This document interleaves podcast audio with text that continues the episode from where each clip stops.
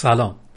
چرا سفارش های گران نمی‌گیریم؟ خیلی از کسب و کارها هستن که سفارش های گران رو دیر به دیر دریافت می‌کنن. ماهی یک بار شاید خیلی سالی یک بار سفارش های گران رو دریافت کنن.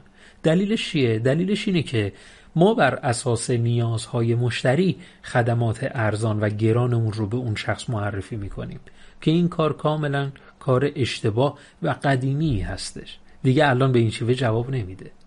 بهترین روشش چیه؟ بهترین روشش رو بعد از این مثاله میگم. فرد با من تماس گرفته گفته که خب من یک سفارش طراحی سایت داشتم. این امکاناتم می‌خوام می‌خوام مثل فلان سایت باشه و می‌خوام این امکاناتم داشته باشه. هزینه چقدر میشه؟ و ما هم بررسی می‌کنیم. شاید جلساتی رو با اون شخص بذاریم نیازها رو استخراج بکنیم و بعدش هزینه رو اعلام می‌کنیم و می‌ذاریم میره. و ما اینجا دقیقا از همون روش قدیمی استفاده کردیم. بر اساس نیازهای مشتری خدماتی رو نوشتیم قیمت تعیین کردیم اعلام می‌کنیم و دیگه بر نمیگرده. خب بهترین روش اینه که ما بیایم قبل از اینکه بخواد بگه که من چه وبسایتی می‌خوام شاید بهترین روشش این باشه که ما چند تا فیلتر براش بذاریم که این فیلترها همون سوالات تخصصی هستن که قبل از ارائه اون نیازها باید اونا رو کنکاش کنیم و بدونیم. اونا چی اون فیلترها چی این سوالات چی این سوالات در دو محور پرسیده میشن. حتما ویدیو رو ذخیره کن به کارت میاد. اون محور اول اینه که ما بر اساس میزان آشنایی مشتری با شما میایم سوالاتی رو از اون شخص می‌پرسیم. اون مشتری چقدر با ما آشناست؟ چقدر با کسب و کار ما آشناست. چقدر از خدمات و محصولات قبلی ما استفاده کرده و یا از خدمات و محصولات ما اصلا استفاده نکرده. فقط اومده درون این اینستاگرام جز فالوورهای این اینستاگرام ما هستش. در هر صورت می‌خوایم میزان آشنایی اون شخص رو بدونیم. می‌دونی چرا این انقدر مهمه؟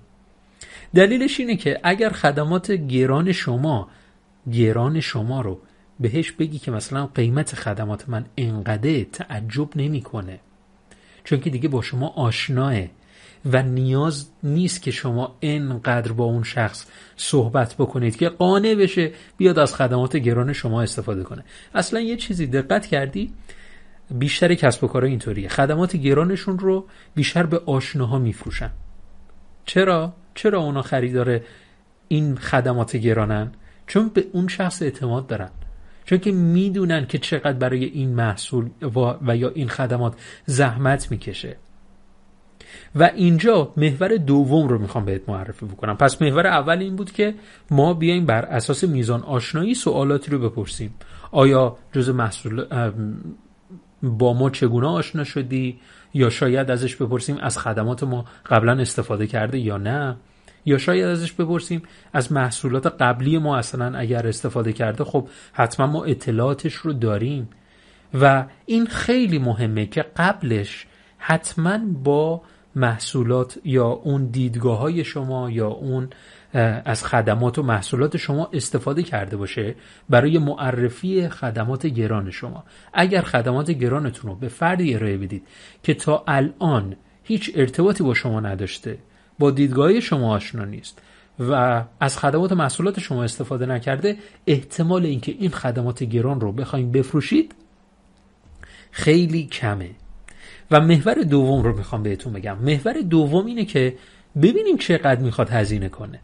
ما در بحث خدمات جدای بحث محصولات ما در بحث خدمات بیشتر هزینه هایی رو داریم که بر اساس میزان تجربه ما هستش.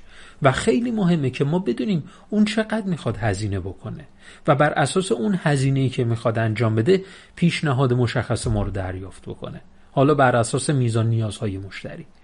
و این این, نیا این هزینه هایی که می‌خوایم ازش بپرسیم به هیچ شما مستقیم نمی‌پرسیم. که چقدر می‌خوای هزینه بکنی برای این سفارشت؟ اصلا سوال جذابی نیست. بهترین روش دریافت حدود هزینه اینه که دقیقا ببینیم که داخل سرویس های مشابه سرویس های مشابه خدمات چقدر مبلغ پرداخت کرده.